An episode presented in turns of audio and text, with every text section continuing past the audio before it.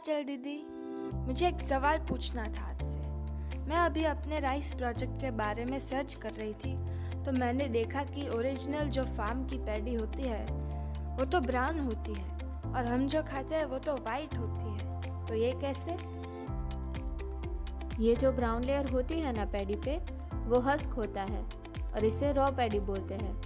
Paddy को पहले dry किया जाता है, और ड्राइंग इसीलिए की जाती है क्योंकि उसमें भेज रहता है।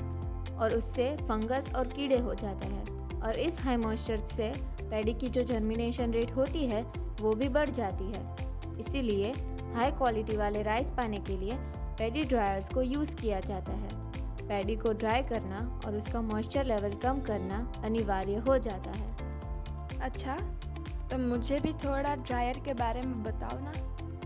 बेसिकली ये ड्रायर्स दो टाइप्स के आते हैं एक कंटिन्यूस और एक सर्कुलेटिंग ड्रायर सर्कुलेटिंग में ज़्यादातर ऐसा होता है कि जो गीली पैडी रहती है, वो मिलिंग के समय टूट जाती है और पैडी को बार बार घुमाने से गीली पैडी का टूटने का रेशियो भी ज़्यादा होता है।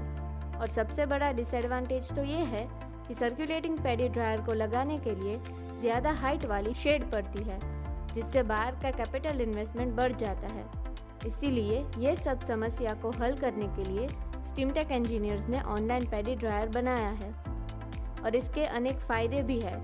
जैसे वन टाइम इन्वेस्टमेंट में सर्कुलेटिंग ड्रायर्स के मुकाबले ज़्यादा फ़ायदे देता है। दूसरा, समय और पैसे बचाता है। और तीसरा, ये हमारे देश में भी उपलब्ध है बड़ी आसानी से।